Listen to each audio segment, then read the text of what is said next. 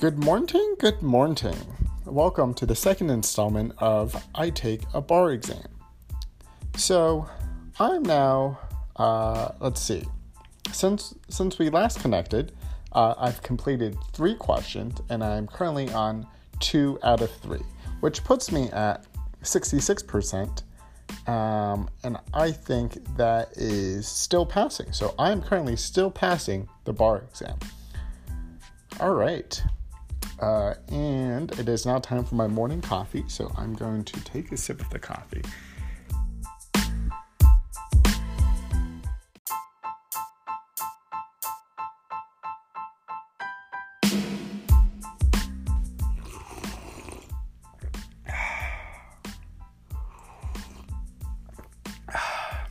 All right, I'm now ready. Question 4. A vehicle operator was driving on a highway at night. His girlfriend was in the passenger seat. They were returning from a college night class. She was smoking marijuana, blowing it out the open window and not sharing it with the driver. The driver fell asleep, causing the car to veer off the highway and go into a ditch where it landed upside down. Now that's sad. Both the driver and the passenger were seriously injured, and she sued the operator for negligence. Okay, I don't understand why they keep on switching back and forth between the vehicle operator and the driver. Why didn't they just say she sued her boyfriend for negligence? Which, uh, which is quite the, quite the act. Anyways, the operator filed the uh, the boyfriend operator filed a counterclaim asking for damages against the passenger by arguing that the passenger was herself negligent by quote smoking weed end quote and causing him to fall asleep.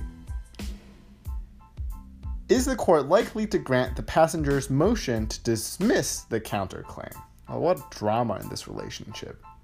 Okay, the options are A yes, the court is likely to grant the passenger's motion to dismiss the counterclaim because the passenger was not actively participating in a joint enterprise and did not do enough to contribute to the cause of the accident. Well, now this is a joint enterprise where they, uh, I guess the driving is a joint enterprise, or is the smoking the joint enterprise?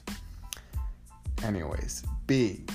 Yes, the court is likely to grant the passenger's motion to dismiss the counterclaim because a vehicle operator is always liable and a passenger cannot be made liable for the driver's actions under any circumstances.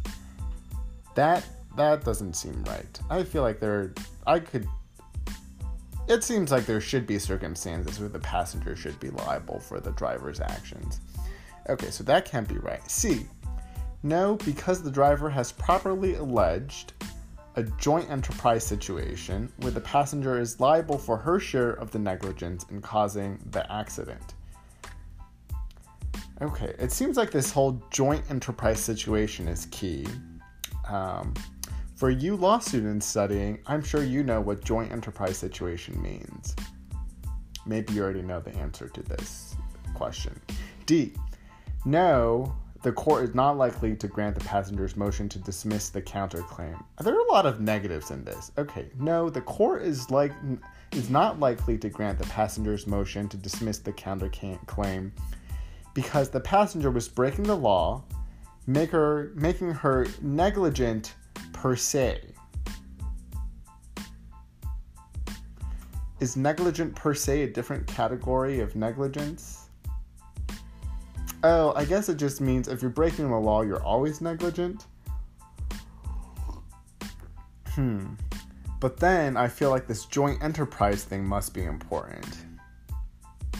Maybe her negligence is not meaningful unless they're in a joint enterprise.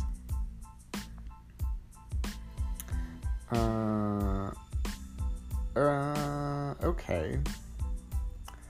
I'm gonna, let's see. So, it can't be B. I think that's weird. So it's probably. Uh,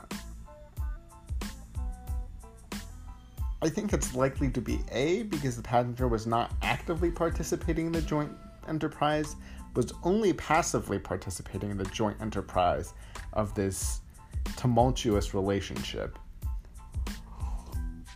Um, but maybe it's so if I uh, if I get this question wrong, I will fail the bar exam because uh, then that would be two out of four. So I really need to get this one right. It's really a high stakes question. So I'm going to think about this a little more. I don't her think that she's negligent per se. Uh, I think the joint enterprise thing. So it's either yes or no.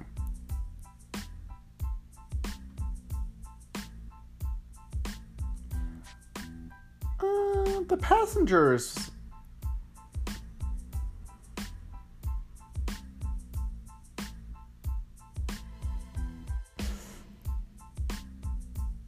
and causing him to fall asleep. So I think it's not C because I don't think he's alleged, properly alleged a joint enterprise situation. It doesn't seem like the passenger is a, in a joint and you're not jointly driving the car. So um, so I think it's definitely yes, A or B, and I'm gonna say that it's A. Um, and that was correct. A passenger may be found liable for injuries to others in an accident if the passenger's conduct substantially encouraged or assisted the driver's negligence, but that was not the case here.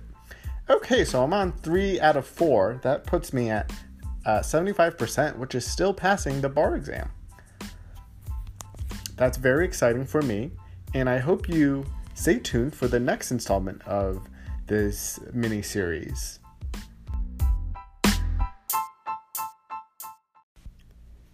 And today's episode is sponsored by Menards. Save big money at Menard. uh, mm, let me try that again. Save big money at Menards. Save big money at Menard. Uh, save big money at Menard. Save big money at Menards.